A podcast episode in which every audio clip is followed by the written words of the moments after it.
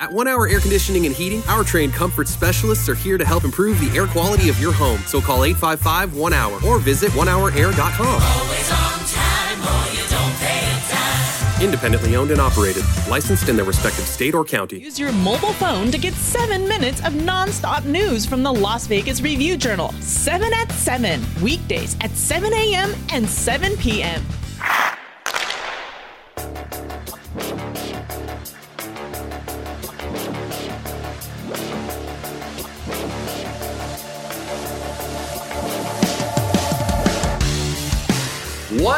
up, hockey fans? This is the Golden Edge Podcast, the podcast where the Las Vegas Review Journal talks about hockey and the fans who love it so, so much. We've got a lot of fun topics to cover this week. I, of course, am Ben Gotz, one of your Las Vegas Review Journal Golden Knights beat writers.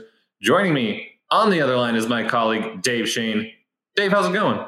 Good. We got fans back in the building. It feels like we're starting to to get things, you know, back to where they should be. I got my appointment for uh for the vaccine coming up this week, so you know, all things pointed in the right direction. Yeah. Yeah, things are definitely looking better than they just were. It feels like a couple days ago. Uh, it's crazy how something seemingly so small as like 2,000 people in a building feels so, so big. Of course, a lot of this episode is, of course, going to be dedicated to the fact that there were fans for the Golden Knights' 5 uh, 4 overtime victory against the Minnesota Wild on Monday. Yesterday, as we're recording this on Tuesday, one of the craziest games of the year, one of possibly the craziest games the Golden Knights have had in the regular season. I'm very excited to break it all down. But first, I want to remind everyone that this podcast is sponsored by One Hour Air Conditioning and Heating. We highly recommend you guys check them out. Uh, we are also presented by Blue Wire Hustle. Of course, you can find all our written work at reviewjournal.com. Uh, I just posted a story going through the Golden Knights grades through the first third of the season because they are approximately uh, 32% of the way through uh, this condensed schedule. So not quite a third of the way, but close enough. So you can, you know, tell me what I got wrong if you check that out. Uh, and of course, if you guys could rate, review, subscribe, wherever you do the podcast, please do this one. We would very much appreciate it. All right. So to set the scene, yesterday the Golden Knights were approved for 15% capacity at T-Mobile Arena. They had not had fans in the building since March 3rd, 2020, in a 3 0 victory against the New Jersey Devils. But yesterday the doors were open. People came in, uh, 2,605 people exactly. That was the announced attendance. Uh, Dave, how much of a difference did it make to you having those people back watching a live hockey game in Las Vegas? A lot. I mean, simply put, I think for the first month and a half when we when we've talked about this, you know, I think we've tried to put it in the context of, you know, the fans and and wanting them to be able to experience it. We're I think we're thankful and we're lucky enough that we've been able to be in the building and see some of these games you know, I've been fortunate enough to travel. Uh, certainly, you know, like I said, I, I, was very grateful to go to Tahoe for all of the the issues that there were with, you know, covering the event. But I think all along we've just been waiting for the fans to be able to enjoy this too. And I think, you know, to see, you know, some of the pictures and everything, you know, like Chase Stevens, our colleague, and photographer and, and Rochelle Richards on social media and you know everything we were putting out to see the faces and the signs and and, and just the, the pure enjoyment that everybody had of finally being able to walk through the doors. I think that was the the coolest thing for me. And then just to even hear like Pete DeBoer and the players talking about the impact and you know, we can get into the other stuff about, you know, how it's a step toward normalcy and, and, and all those sorts of things. But really it was just I think maybe for for Vegas and for fans to finally start to, you know, get that connection with the team. I mean, they're 13, 4 and 1. They're in first place, and they can finally be able to, you know, cheer them on. And Mark Stone can go crazy in front of them during the three stars ceremony. So just to see that, I think was the biggest thing. Yeah, that was, I guess, the most fascinating thing to me because I asked Pete DeBoer before the game, you know, after their morning skate, kind of how much do you actually think basically, you know, 15% capacity is going to make a difference because I was genuinely you know, curious how much they were going to be able to actually kind of hear that number of fans. And his response was like, oh, yeah, we'll take it. It's going to be a huge, huge difference. And he was totally right. I mean, being in the building yesterday, you could hear the fans at important parts of the game. Obviously, it didn't reach kind of the same decibel level that it does when T-Mobile Arena is normally packed and you know everyone's shouting and screaming. But still, you know, it was kind of crazy and heartening to uh, hear people actually shout night during the national anthem again. To hear a Fleury chant kind of spontaneously break out after a really good save he made on a wild defenseman Ian Cole. And as you mentioned, just the interaction between the players and the fans was just cool too, where the players came out for warmups with their sticks held high as kind of a salute to the fans that showed up and kind of, you know, were willing to risk it to be there for that hockey game. And um, obviously, then the moment you described with Mark Stone coming out being named uh, first star of the game, which we'll get to how incredible his performance was in the game as well. But you know how hyped up he was for that moment. Uh, we were talking earlier today. One thing that I find fascinating about uh, Mark Stone is that one of the phrases he always uses when talking about kind of his job and the way he goes about it is he likes to entertain people as he said. He kind of understands that one of the primary reasons that we all get wrapped up in this is that it's you know entertaining and it's entertainment. And it's a way for people to kind of you know distract themselves or lose themselves or invest themselves in something kind of outside of themselves. And the fact that i think the knights recognized it and were willing to give that back uh, it was really cool to see that connection play out in real time again instead of you know virtually through screens or through fans leaving signs that could be put up during warmups and things. Yeah and i think you know it was kind of cool to hear on monday morning and you know we, we asked a couple questions of, of pete DeBoer and the players and sort of almost within their answers they would steer it to how pumped they were about the fans coming in and Pete DeBoer said, I think there was a different buzz in the locker room and kind of around the team that day. They've been waiting for this for a long time. I think they got a little taste of it down in Arizona. And like I said, I was lucky enough to see that. It was noticeable. In full disclosure, I was not at the game last night. Uh, temporarily on the COVID list, everything's fine, but you know, being safe and careful, and I didn't want to, you know, be around folks and, and everything like that. So I didn't get to experience it firsthand, but I did see in Arizona what about 2,500 sounds like. And there were a lot of Knights fans down there. And it was noticeable. And like you said, it was noticeable the national anthem down there. It was noticeable when they came out for warmups. I'm sure last night, and obviously you can speak to this, you know, better than I can, and you have a little bit, is just that 2,500 sounds probably louder than you think it would. And I can only imagine when that goal went in in overtime, and even when like Alex Tuch scored with, you know, 41.6 seconds left in the third. I mean, it probably sounded like double 2,500 in there. I'd be willing to bet. Oh, it absolutely did. And we can get into that now a little bit because not only were fans back in the building making this a hugely important game, kind of no matter what, but it also was, I would say, almost instantly, you know, one of those classic Golden Knights games that I think people are going to be remembering for a very, very long time because it was back and forth, it was action packed.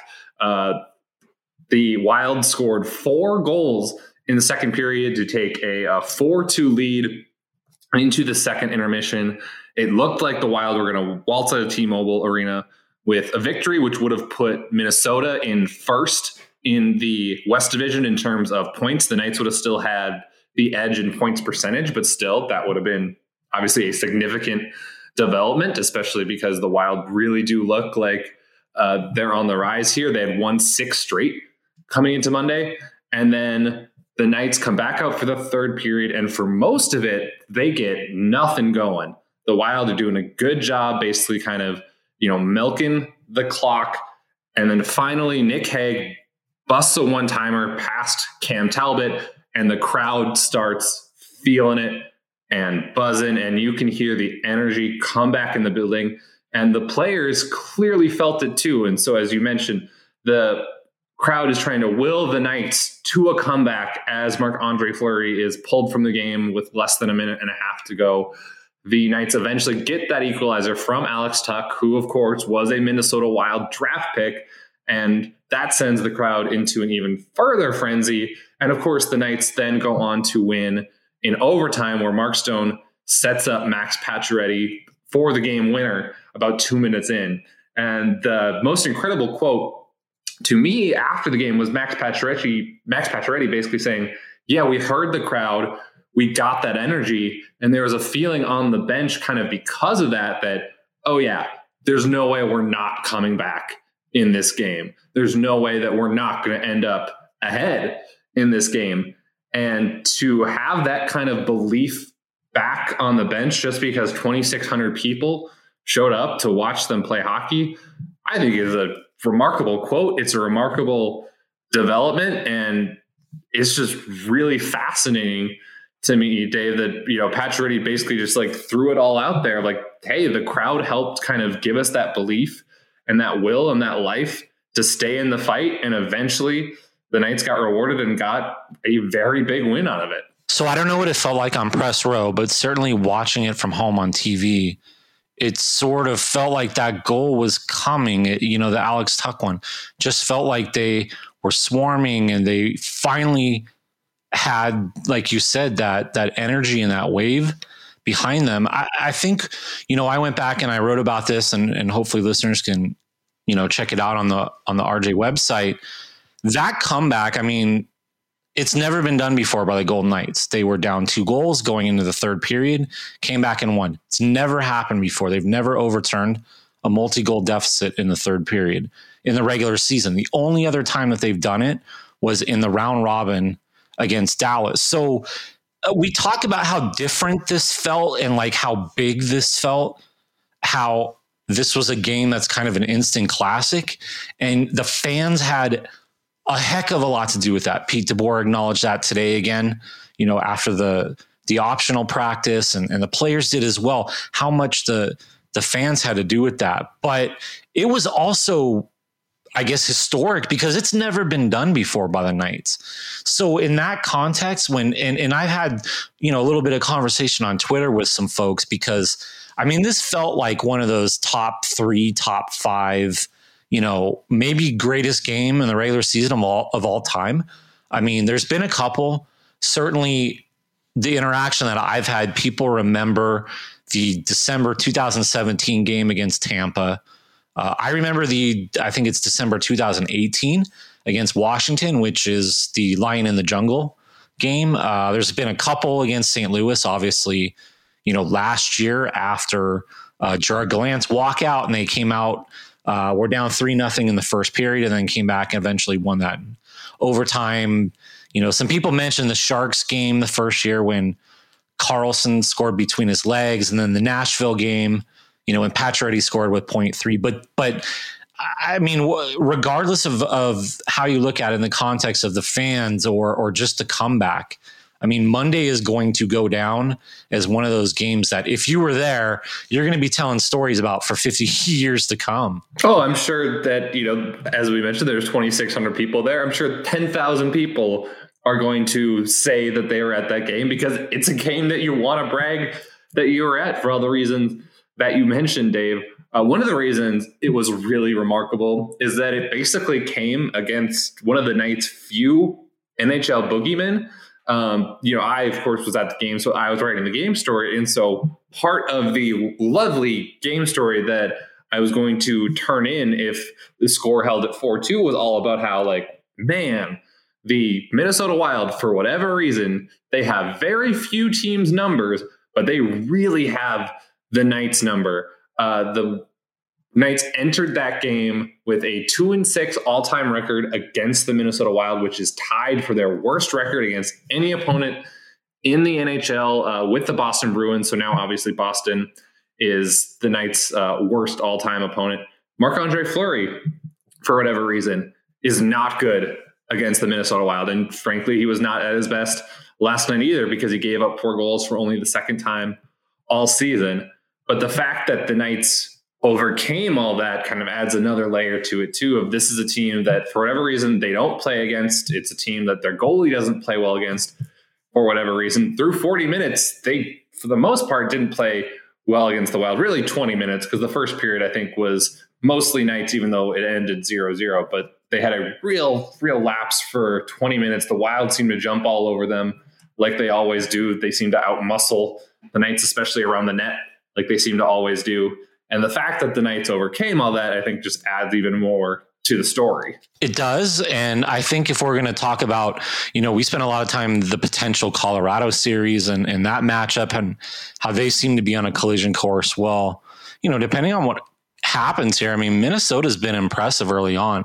They certainly, to me, look like, you know, the team that's clearly the favorite for, I guess, let's say the fourth seed, if we're going to lock in St. Louis, Colorado, and the Knights, which in, in no particular order, and we'll see if that actually works out. I know Colorado's record right now isn't exactly sparkling, but I think, you know, certainly for most of that game, two and a half periods, if you're Dean Evason and, and you're the Wild, you feel really good about how you played. I think they're a team that's going to be an interesting matchup down the road. Obviously, these teams have what seven more games remaining on the schedule, starting with tomorrow night, Wednesday at, at T-Mobile so I mean, you've got it's a different team. That's the one thing with this. It's very it's interesting because I think matchup wise, if we go back historically, I think the Knights kind of wanted to go go go and be transition, you know, early in the history. And the Wild were more of a, you know, they would sit back and not necessarily trap, but you know, play more of, of a conservative kind of counterattacking style that seemed to be kind of a real antidote for for the Knights early on and and I think what we saw with the Wild is is they're a little bit different team now. You know, they've got a little bit more skill. Uh, Kaprizov is certainly you know a roster changer, and a guy like Greenway uh, is starting to develop and and produce. It, it sort of creates a different complexion for that team and, and what you're you know scouting and, and looking for. Uh, I guess the difference maker, though, to transition this a little bit, you know, certainly last night was just a performance of Mark Stone. Uh, and, and, maybe that's the one thing if we're going to look at the, you know, Kaprizov and maybe what he can do for the Wild that they just haven't had other than on maybe defense is sort of that you know potential game breaker up front which mark stone five assists five primary assists second guy in the last 25 years to do that. I mean it's funny because we talk about all the layers of, of that game and, and all the memorable things about it and and it's almost lost in the shuffle in a way that Mark Stone had this like record setting historic night himself. At One Hour Air Conditioning and Heating, our trained comfort specialists are here to help improve the air quality of your home. So call 855 1 Hour or visit onehourair.com. Independently owned and operated, licensed in their respective state or county. Hey everyone, before we get started, I want to tell you about Blue Wire Hustle a brand new program where you can host your very own podcast here at Blue Wire. Hustle was created to give everyone the opportunity to take your podcast to the next level. Or if you want to host a podcast and just don't know where to start, Hustle is the perfect place for you. As part of the program, you'll receive personal cover art, Q&As with Blue Wire's top podcasters, access to our community Discord, and an e-learning course full of tips and tricks. And on top of that, We'll help get your show pushed out to Apple, Spotify, Google, Stitcher, and all other listening platforms. And the best part is, you can get all of this for only $15 a month, the same rate as any other hosting site would charge you just for the initial setup. So, whether you're starting from scratch or have an existing show that you want to grow, Hustle is an open door to leveling up your sports podcasting experience. Acceptance into the program is limited, so get your application in today. To apply, go to bwhustle.com backslash join. Check out the description box for this episode to find out more, but that's bwhustle.com slash join. Look for 7 at 7 local streaming news from the Las Vegas Review Journal. Find it on your smartphone at the RJ app, or it's available on Roku TV, Fire TV, and Apple TV. Download the app and you're ready to go for 7 at 7. Yeah, Mark Stone was absolutely incredible last night. I mean, it took me a second to realize that no, it wasn't just five assists, uh, as you mentioned, Dave. It was the five primary assists where he was directly setting up each of those goals. And some of those passes were just so perfect, right on the money. I mean, the first one to set up uh, Cody Glass's power play goal, right on the tape. It was going to be really hard for Glass to miss. The setup for Alex Tuch for the game tying goal was obviously just really, really smart getting it across the crease because uh, Minnesota Wild uh, left wing Zach Parise was so tired and he couldn't chase the play around anymore. And then the play in overtime was just incredible. You have Jared Spurgeon, who's the Wild captain, and he's dives to try to do everything in his power to take away Mark Stone's pass to Max Pacioretty and force Mark Stone to shoot that puck on a bad angle. And Stone waits him out and waits him out and waits him out and then slides it right to Pacioretty's stick for a tap in goal for the game winner. That was Pacioretty's second goal of the game. He had three points as well. I mean, those two are obviously just incredible together. But I mean, that's what a captain should do. That's what a captain should be, I guess, for lack of better. We talked this about, you know, Mark Stone sometimes just leads by example. And last night was one of those games where the Knights needed that game in a lot of ways or really wanted that game. And he kind of said, All right, everyone, get on my back and let's go. And in hockey, it is very, very rare to see those kind of performances sometimes because you roll four lines and you've got 6D, and obviously goaltending is just so massively, massively important. And unless you're Connor McDavid, uh, sometimes those games just don't happen. But that was one of those games from Mark Stone and that's why he's a very special player, if not, you know, in a different way than, of course, a lot of guys like uh, Connor McDavid or an Auston Matthews are. Yeah, I was gonna say that's that's kind of the point with him. I think is the more and more you watch him, it's it's it's almost a subtle greatness in a way. You know, it's not the I'm going to take the puck and just go through everybody and wow you with my speed or blow you away, away with my shot. You know, he knocks down pucks and he, you know, he one of the one of the passes that I was most impressed with was the one to Pacioretty for the first goal on the power play. It only because on that same power play he made this almost an identical pass to him, and Pacioretty for whatever reason couldn't get the shot off. I couldn't tell if he bobbled or was looking to try to make a play or just for whatever reason. But Stone on the goal line, almost in that same position that Cody Glass that we've talked about, and to be able to pick out options and thread the needle and do it again, do it a second time, get it back to Pacioretty, and this time, you know, he was able to to rip it and and score.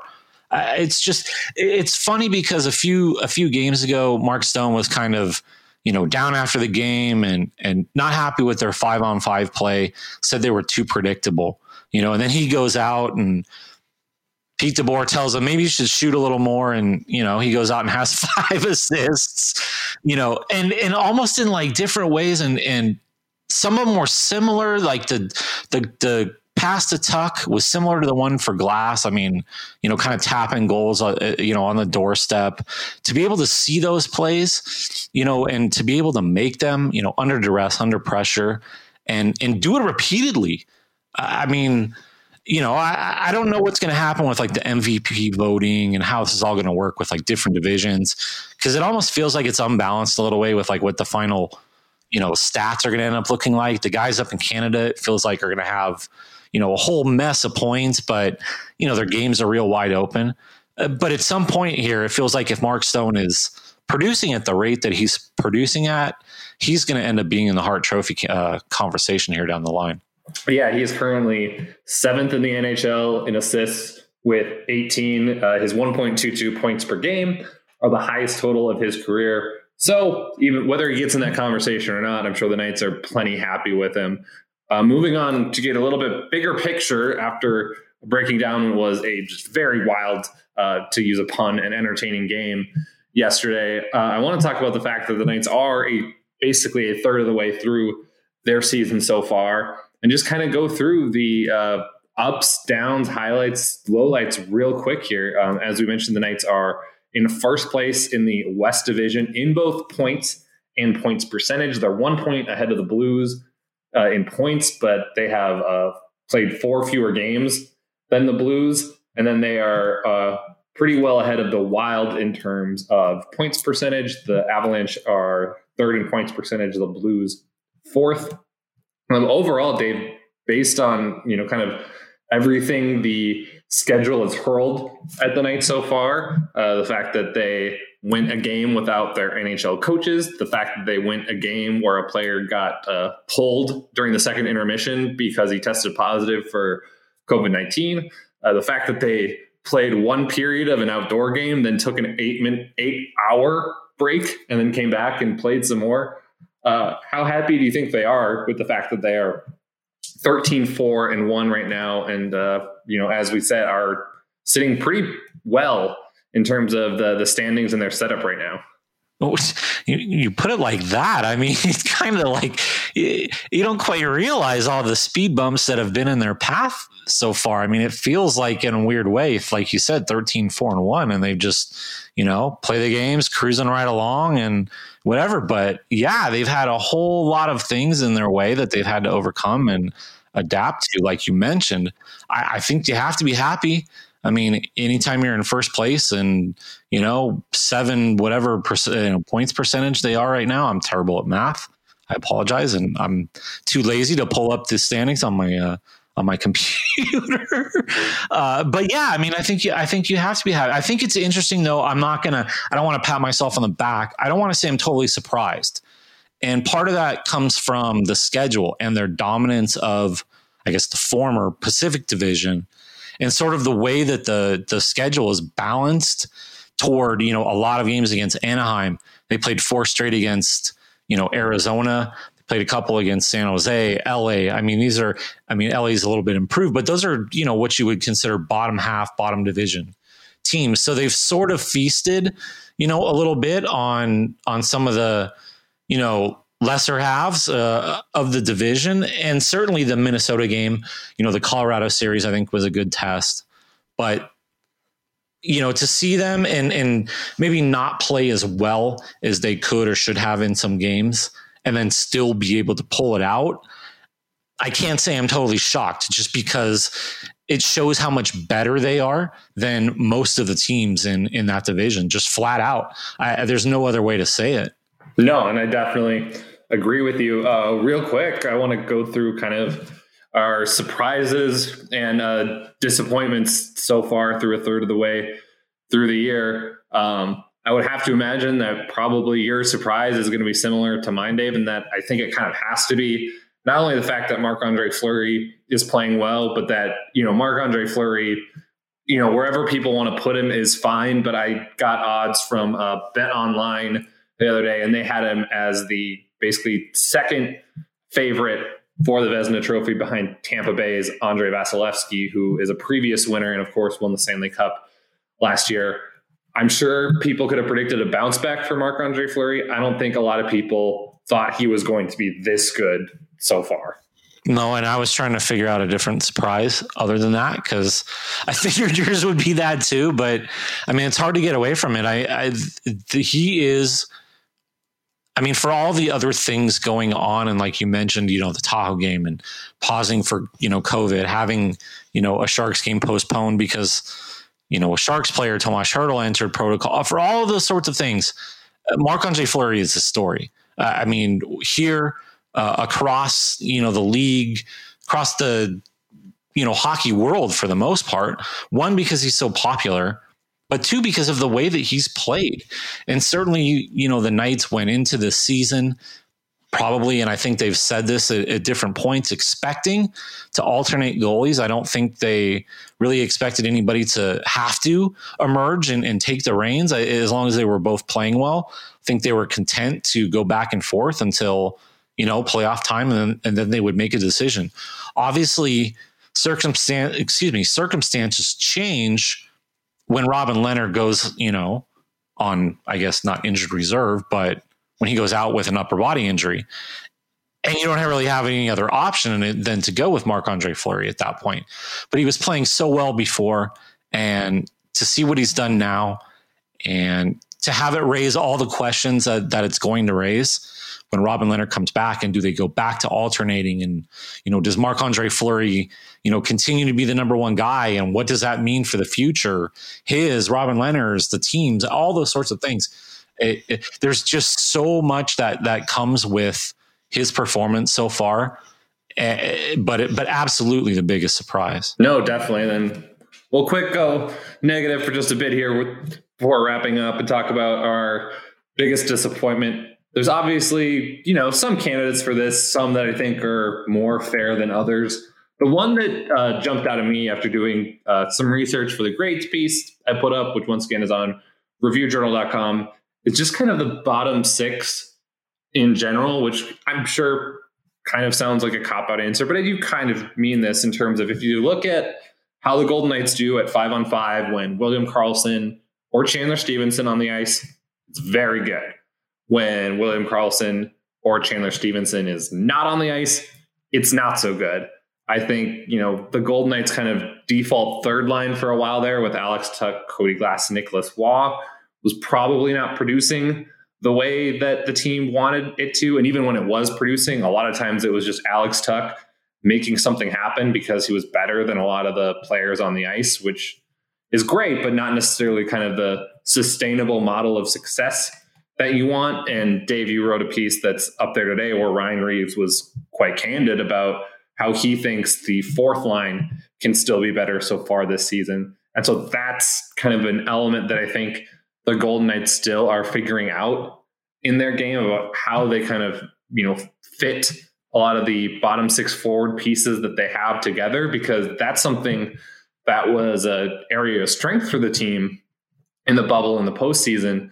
I don't think it's quite been that way yet. And, you know, teams like Minnesota that we saw last night that do have quite a bit of depth, but maybe not the same high end guys that the Knights do, are going to be able to take advantage of some matchups if the Knights lineup kind of keeps playing this way moving forward. Yeah, I think in terms of you know looking at it, I, I think specifically it's the fourth line for me.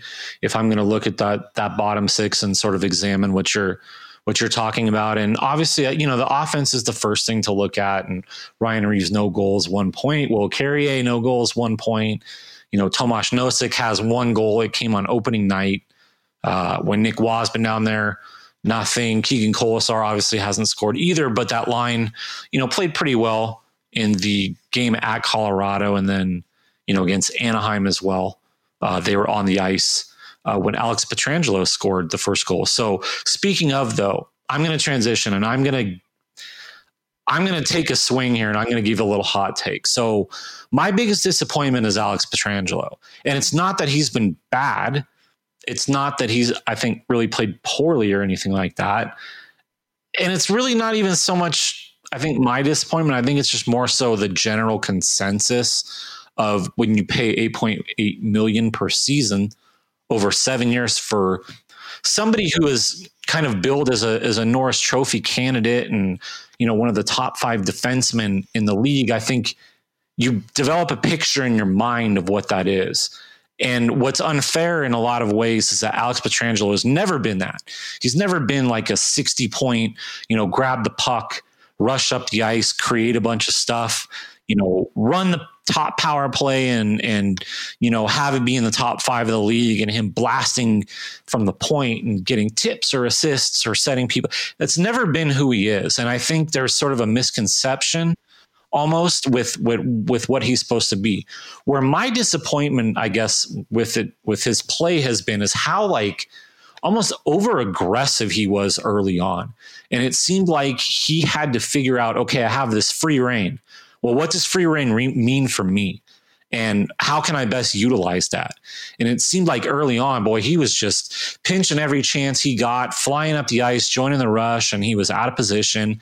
And every once in a while, you know, he, he was able to get back and, and sort of make up for it. But more and more, he would get caught up ice and it would put the Knights in bad spots or you know, he would be the one back on a two on one and sort of not be able to break up the pass, or maybe you question a little bit his positioning on it. The last, I'd say, week or so, especially, you know, since he got back from from his stint on the COVID list, he has been so much better. He was really good that first game against Colorado, and then I thought he was even better in the series finale when they shut out Colorado.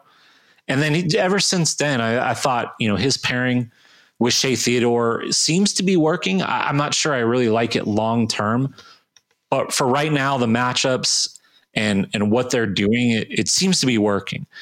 But if we're going to talk disappointment, I, I feel like there's more there, and he's getting to that point. He he looks more comfortable. He says he's more comfortable. But if we're going to nitpick and we're gonna we're gonna really start, you know, saying what's a you know what's not living up to expectations. I, feel like if we're going to be fair, Alex Pietrangelo, you know, is just starting to, but but for a lot of the first third of the season, you know, he's underwhelmed. No, I think that's definitely fair.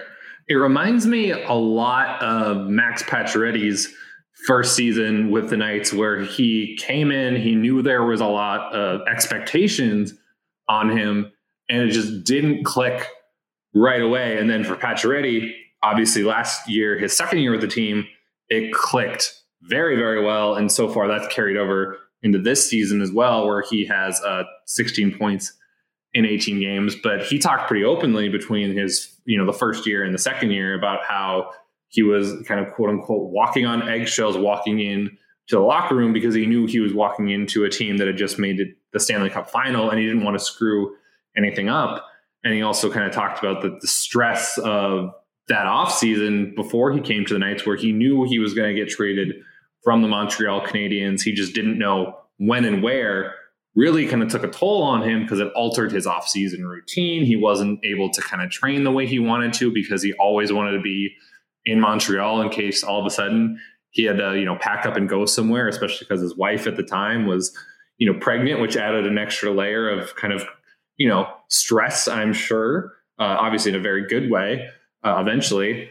And so I wonder if some of those same things are going to affect Alex Pietrangelo for still a little bit here, where obviously it was a stressful time to be a free agent in terms of the pandemic. It was probably a really tough decision for him to ultimately break ties with St. Louis, uh, a place that he won a Stanley Cup as the captain in, a place where I believe his wife is from. I mean, there was a lot of things anchoring him there and so I wonder how tough it really was for him to eventually turn that page. And he also mentioned, you know, he's been with one team, one system his entire career. I'm sure it was very tricky to try to fit in to a new system here. So I wonder if we're going to see the same Pacioretty arc.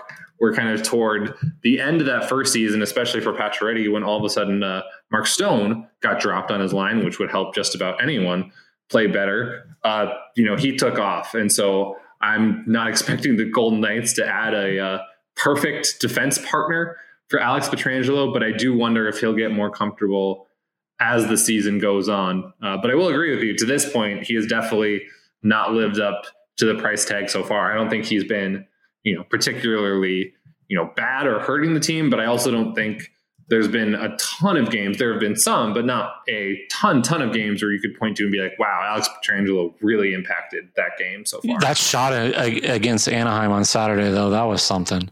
I mean, he kind of wheeled, and it's weird because I, you know, my angle, it almost looked like it sort of went through Gibson a little bit. You know, like maybe it was a goal that Gibson should have had, and then all of a sudden I see the replay and where Pietrangelo put that shot and I'm like, that is that's some pinpoint like marksmanship right there, uh, you know. And I think we'll see more of that. And, and again, I don't mean to like crush him, and I don't mean to like you know sit here and say, oh, he stinks and he's been terrible. Because like you said, I don't think he's I don't think he's been really bad. But I just think if we're going to talk about disappointments on a 13 and four or 13 four and one team, you know, we're kind of splitting hairs. We're kind of nitpicking here and you know, hey, the $8.8 million guy is as good a target as anybody when he's got, you know, what, two goals to this point. So, you know, I mean, it's all relative. I mean, we could, we could, you know, jab on some other things too, but, you know, that, that was the one thing that, that does kind of jump out. I mean, the other thing too, I guess if we're going to really like talk about disappointments, the gold helmets. Come so on, bad. Like just get rid of them. Like I'm all for swinging and and and whatever, but like sometimes you miss, and if you miss, just okay, you know, take it, take it, chalk it, you know, take your your K, head to the dugout, you know, try again next time. But I don't know, they seem to keep bringing them out. So I was to say, there's some uh, cliche that I've heard that I don't know who I'm stealing it from, but everyone makes mistakes. The good ones just move on from their mistakes faster.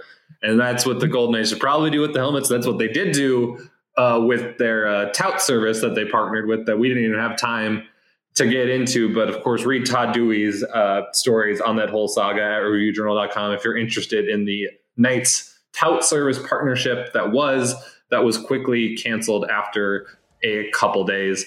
Um, but we hope you guys enjoyed this talk about fans coming back in the building, one of the most exciting games in Golden Knights regular season history, and just kind of some reflections on the season that has been so far. That's going to do it for this edition of the Golden Edge podcast. As a reminder, we are sponsored by One Hour Air Conditioning and Heating. We really encourage you guys to check them out. Uh, also, please remember to check out all our written work. We've cited several examples throughout this podcast at reviewjournal.com. Also, if you guys could rate, review, subscribe, whatever you do podcasts, please do this one. We are also this week presented by Blue Wire Hustle. He's Dave Schoen. I'm Ben Gotz. We are the Golden Edge Podcast, and we'll talk to you guys again real soon.